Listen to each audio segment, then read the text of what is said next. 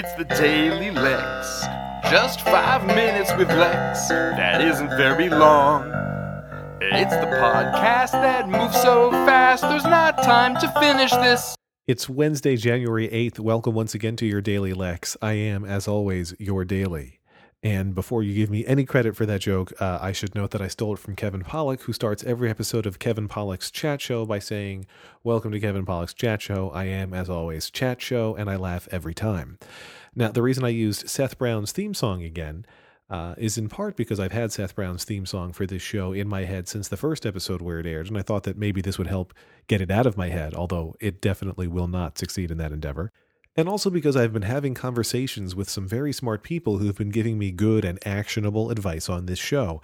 I'm not going to name any names, but I'll call the first person who gave me advice Schmarko. And Schmarko, uh, that's not his real name, but he said, you know, the Squarespace joke is kind of done.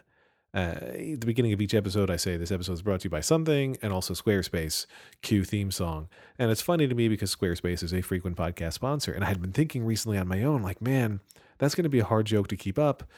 And I feel like maybe it's played out, but now that I've done it for all these other episodes, I got to keep doing it forever. And it just took Marco sending me a very nice, I mean, sorry, Schmarco, weird, Freudian, other adjectives. Uh, but it took Schmarco saying, you know, the Squarespace joke is kind of done for me to realize, hey, I don't have to do that every time. I could not make that joke and just move on with my life in the show and it would be okay. So thanks to Schmarco Schmarment.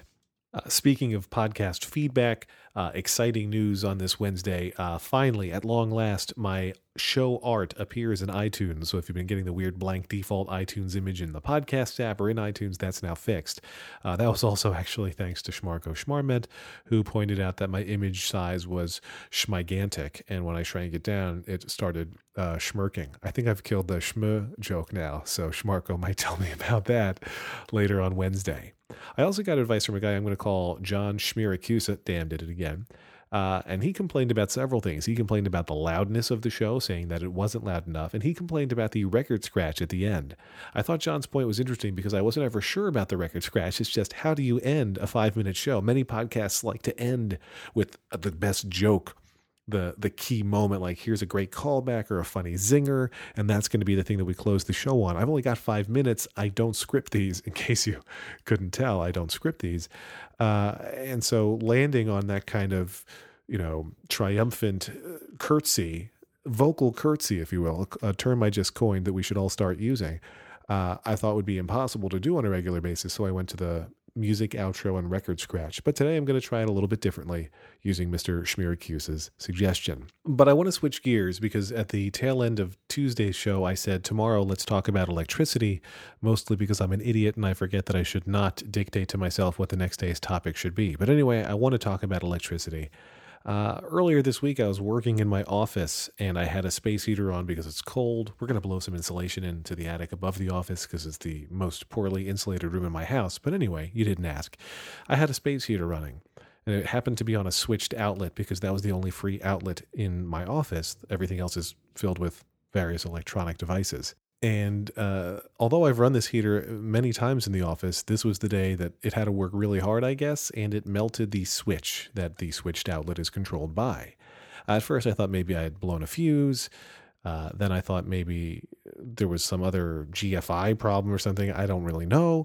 And then I decided it must be the switch. And so I called Uncle Mort. Uncle Mort is my wife's uncle. Uh, and he sold a, an architecture business at a very young age and has been retired uh, since his 30s. Um, but he still knows everything about everything, especially in terms of fixing things. And it's sad to me that I have to call Uncle Mort to replace a light switch, but I know that I don't know how to do it. And I think that I could probably watch a YouTube video and learn how to do it. And I know the general concept. I should shut power to the switch. I unscrew the cover, I unscrew the thing, and I put another thing in there and I just try to wire it up. But I'm, I'm scared of that stuff. I'll mess around with a computer all day computers have undo and if i tap too fast on my mac it doesn't start a fire in my wall that kills all my children and stuff i'm scared of outlets i don't fix anything in my house if there's a plumbing problem i call the plumber and if there's an electric problem i call uncle mort and uh, I don't love that about myself. So I guess what I'm asking is, how can I learn to be really handy? I know my dad had a toolbox that he would lug around the house sometimes to fix things, uh, but it didn't get a ton of use, and I certainly never learned anything about it from him. So anybody who wants to come to New Jersey and be my private fix it teacher, you're more than welcome here.